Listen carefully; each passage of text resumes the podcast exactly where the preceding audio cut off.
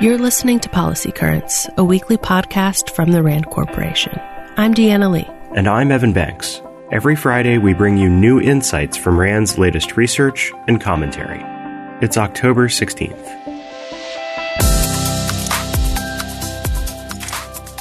Russian propaganda on social media is generating strong partisan reactions that may intensify political divisions among Americans.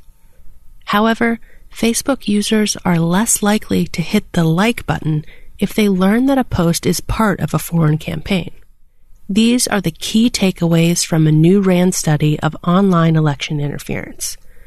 In a randomized controlled trial of more than 1,500 Facebook users, RAND researchers tested memes that Russia actually used in 2016. Some of the study participants were shown a short media literacy video, or a label on the meme indicating that the content came from Russia. The researchers' goal was to see if such interventions would help prevent the spread of foreign propaganda. Notably, Americans who fell into partisan groups on both the left and the right reacted in the strongest and most partisan ways. Lead author Todd Helmes says that this isn't surprising. Left and right-wing audiences are particular targets of Russian propaganda efforts, so they naturally have a big reaction, he says. The propaganda speaks to them. But people in these partisan groups were also the most likely to change their minds about liking a meme if it was revealed to have come from Russia. As Helmes puts it, a big reaction also means a lot of room for improvement in terms of learning how to think critically about the source of a particular news item and the consequences of passing it along to others. This report is part of our ongoing series on the threat of online foreign interference in U.S. elections. It may be the first study to test the effect of media literacy and labeling interventions on how Americans react to actual Russian memes.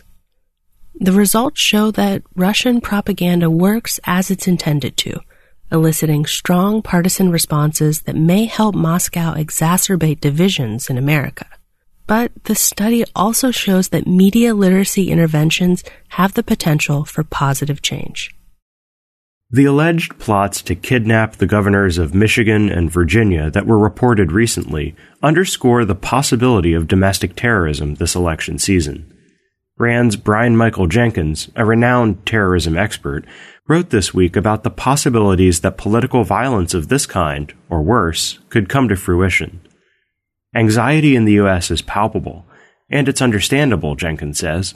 Americans are deeply divided. The political system is polarized. Bizarre conspiracy theories have entered mainstream discourse. And there seem to be messaging efforts designed to delegitimize the elections.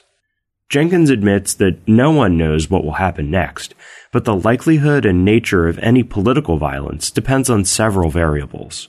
For example, how obvious will the election outcome be, and how soon will we know it? And the biggest factor may be whether the loser concedes. Jenkins also warns that, predictably, there will be unpredictable events, partly because fewer sources of information are accepted as credible across the politically polarized electorate.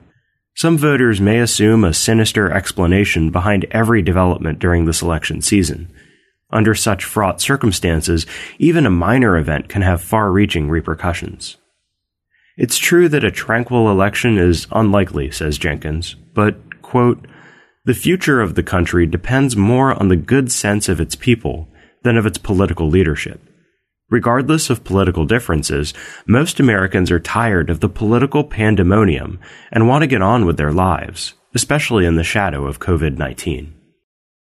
Colleges have long had insufficient resources to meet students' mental health needs. For example, a 2016 RAND study of almost 40,000 students on California's public college campuses found that nearly 1 in 5 students reported serious mental health issues, but only 20% of them were engaging in mental health services.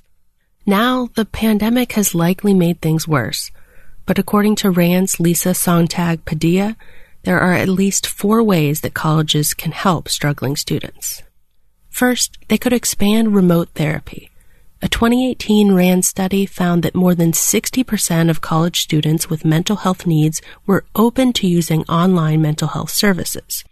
And given the shift to almost exclusive telehealth care amid COVID-19, this number is likely even higher now. Second, colleges could establish partnerships with community-based providers. This approach could help students get connected to the care they need, particularly on campuses that don't have a student health center. Third, colleges can work toward reducing the stigma around mental health issues. By improving the campus climate around mental health, colleges can increase the likelihood that students will seek help if they need it. Fourth, and finally, colleges can engage with local and national crisis centers. Most crisis centers are nonprofit, and many use trained volunteers as well as mental health professionals. Establishing partnerships at the campus level and providing financial support to these organizations would ensure an ongoing resource for students.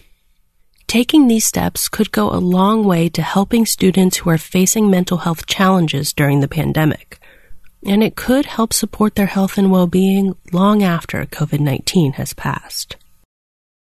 What role should allies and partners play in U.S. national security? RAND's Christine Wormuth recently testified remotely before the House Armed Services Committee to help answer this question. Overall, she says the bipartisan tradition of valuing alliances and partnerships should continue. It made sense in the past, and it makes sense going forward, says Wormuth. She also spoke about what share of defense costs should be covered by America's allies. It's very important that the European members of NATO continue to make progress towards the 2% GDP pledge in 2024. But I think, we oversimplify and sort of focus in a myopic way on that 2% number. It's as important as how much countries are spending is what they're spending that money on. So I'm as interested as seeing Germany, for example, go from, I think, about 1.2% of GDP to the 2% mark.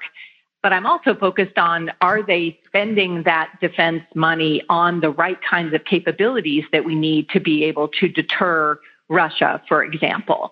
Wormuth also explained the need for Washington to have more robust and detailed dialogues with some of its closest allies, such as the UK and Europe and Australia and Japan.